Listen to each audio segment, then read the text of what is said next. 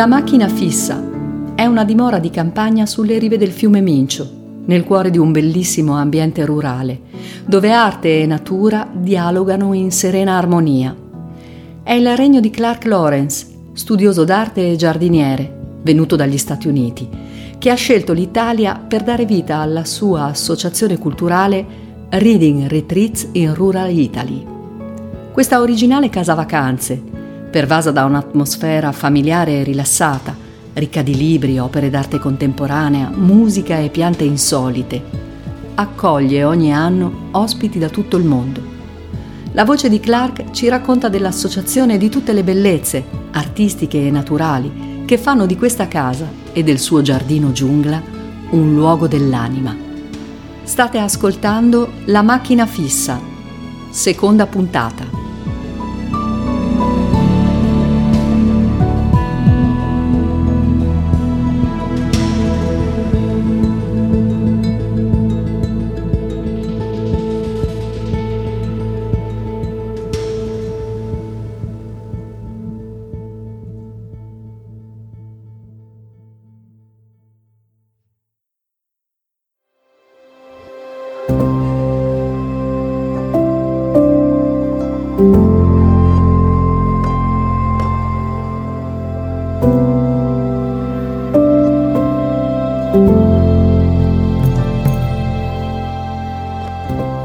Nella stanza di Wilhelm Bronner.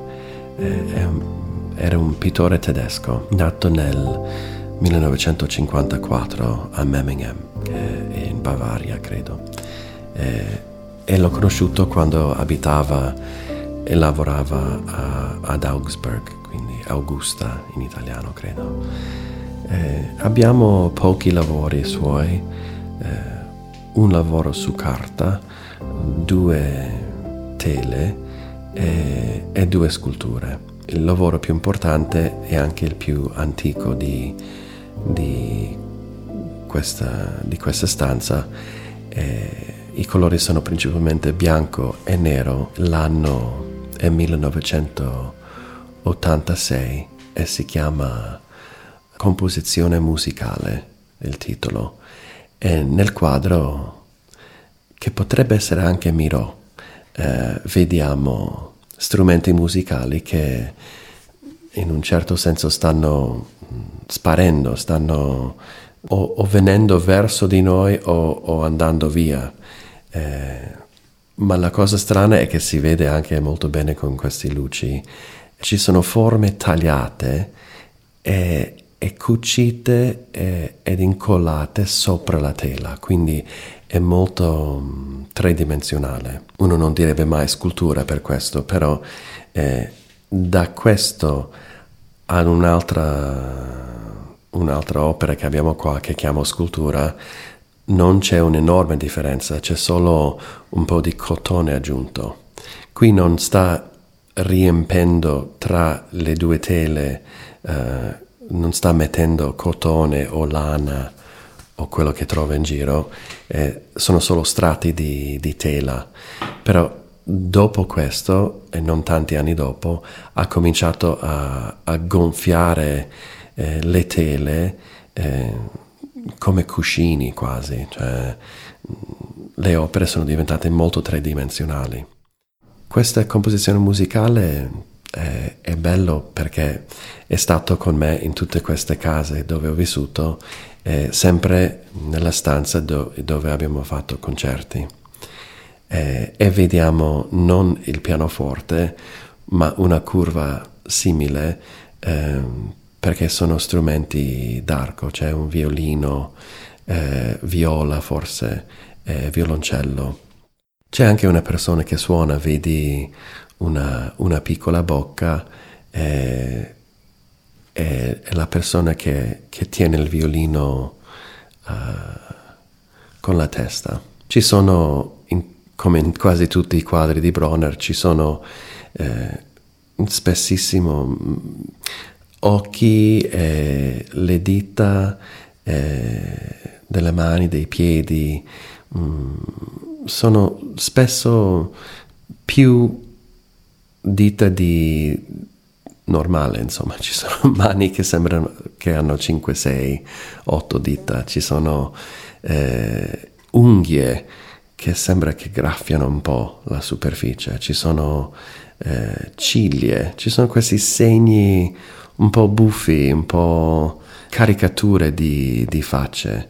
Eh, che, che, sono, che, appaiono non, non, subito, ma solo quando, quando, uno comincia a guardare bene, vede sempre di più questi occhi. E, e c'è anche una specie di insetto con, eh, è sempre un occhio, però ha solo queste ciglia sotto e, e, per quello sembra quasi un insetto, un animaletto che, che sta correndo da uno strumento all'altro. Sulla sinistra la, la forma che è un po' violoncello eh, ha una linea molto sottile che traccia, cioè, che dà un'idea de, delle corde e della forma e, e sotto c'è una, una forma che è sicuramente femminile, non si può non vedere eh, questa peculiarità del quadro che non è stra eh, sessuale, ma insomma si vede che, che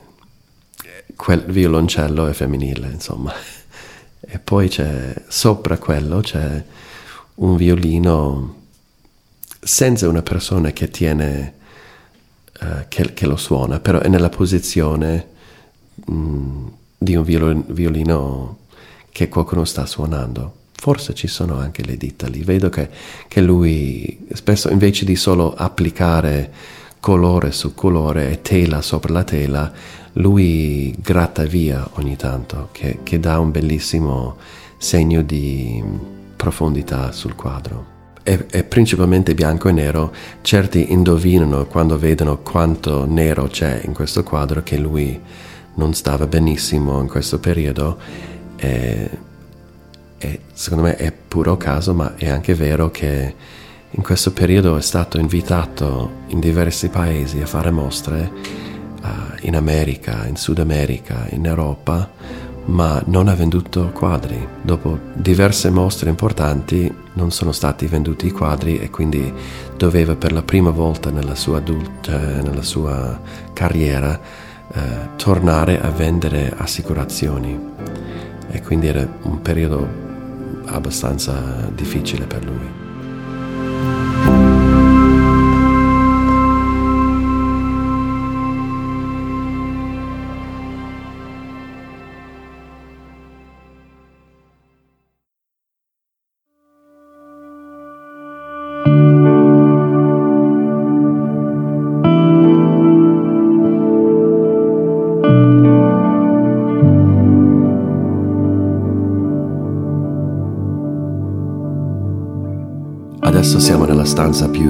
Grande della casa, eh, noi la chiamiamo spesso la stanza verde, the green room, eh, però non è green room come in inglese dove artisti cambiano prima di uscire sul palco, ma the green room dove artisti proprio fanno loro arte, cioè suonano pianoforte, cantano, eccetera. Due muri sono verde scuro ma molto scuro. Eh, quando il proprietario ha chiesto ma quanto scuro vuoi fare eh, il muro e ho detto verde come la foglia di magnolia. Ah, non si può. ho detto sì, sì, si può. Abbiamo fatto anche il soffitto verde scuro e in un certo senso così scompare. Non, se fai il soffitto lo stesso colore del muro non vedi, non, do, non vedi dove uno comincia e l'altro finisce.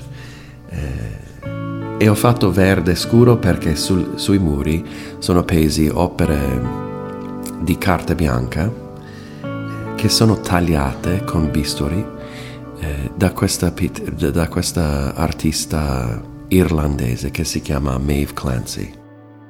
Maeve è venuta in Italia diverse volte, però a casa mia nel 2013, quando abitavo a, a Cortermo, vicino a Mantova, ed era quella casa, chiamo temporanea, dove una soluzione temporanea dove potevamo eh, ricominciare dopo il terremoto.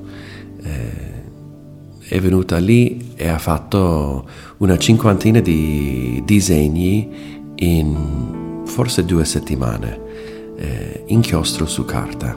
Poi ha portato tutti questi lavori a casa sua in Irlanda, abita su un'isola che si chiama Achill eh, e lì ha, ha, tradotto i lavori da inchiostro su carta a carta di cotone fatto a mano, eh, però tagliata, e quindi è pieno di buchi, è un po' come pizzo.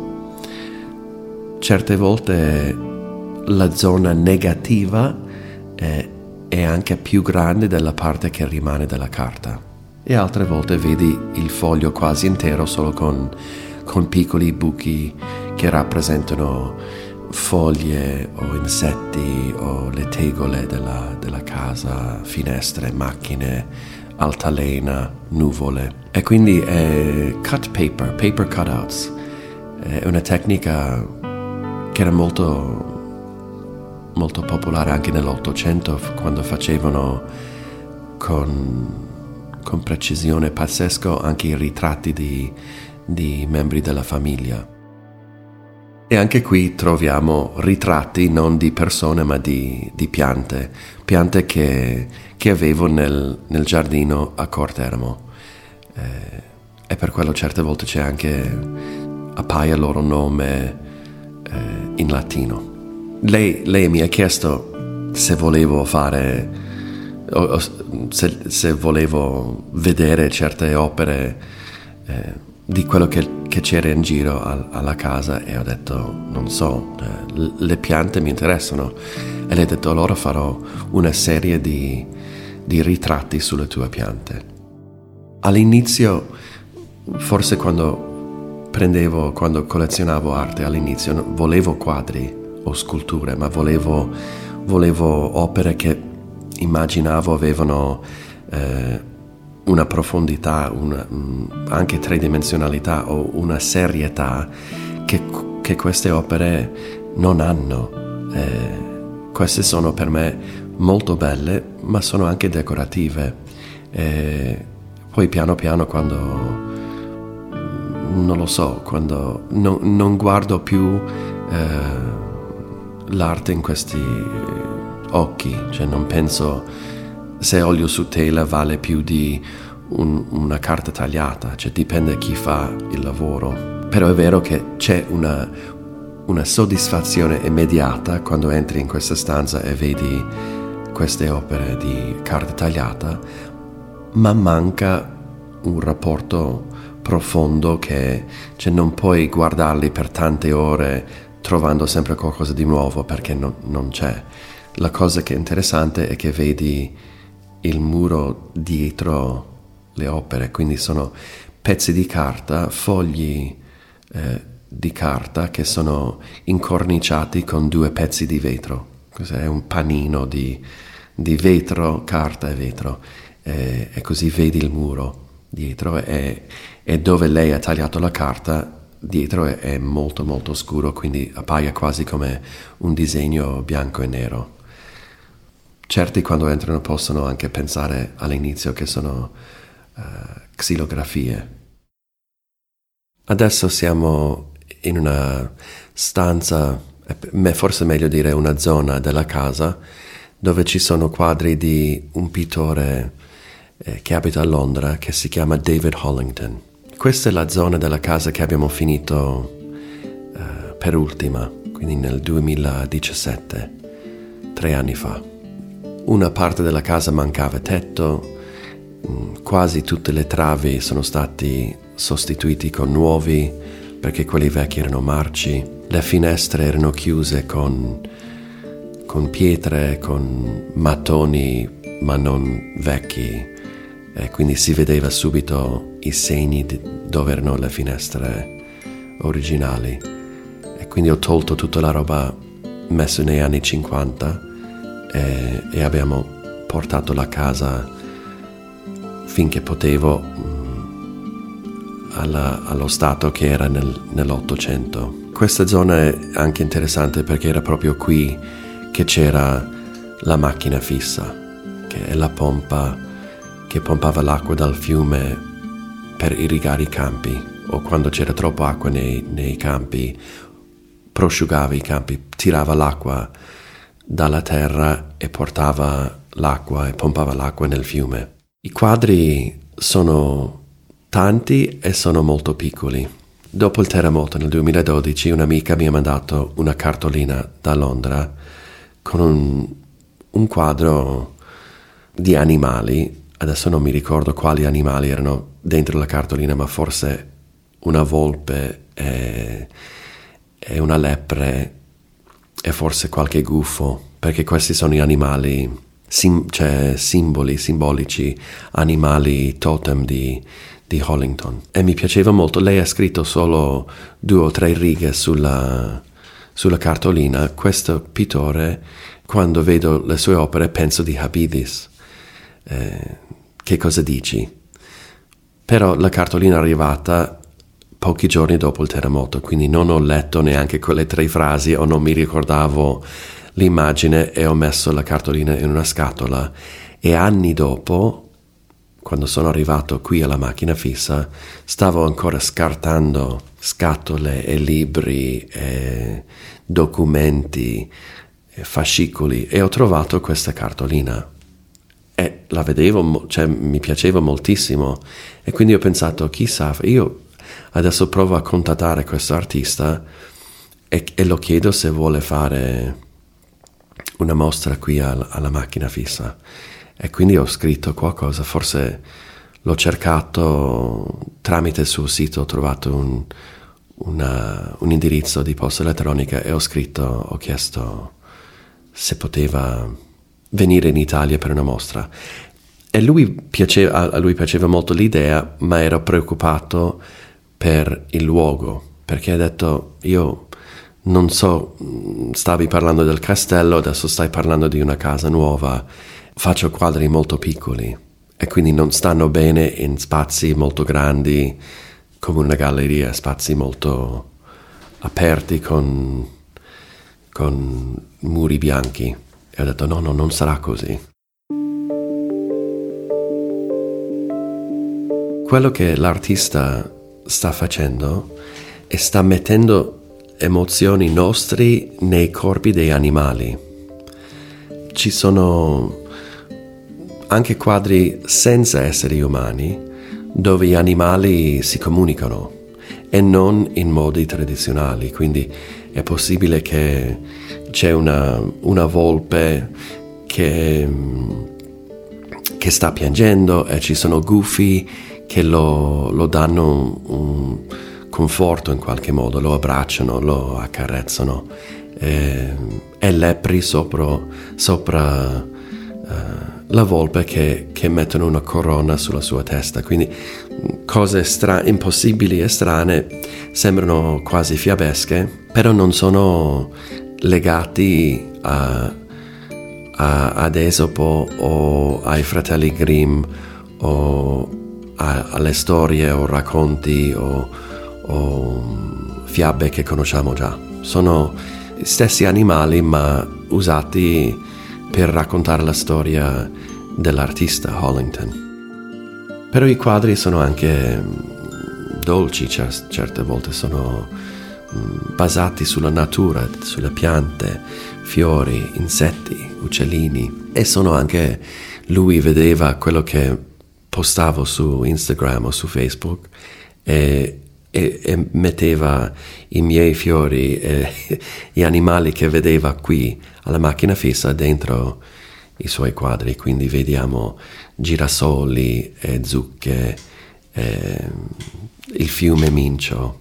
È tutto un po' simbolico, però eh, c'è un quadretto piccolo dove vedi anche i miei gatti, sono identificabili come come i miei gatti, uno del passato che si chiamava Romeo e uno del presente di 2017 che si chiamava Donald Trump.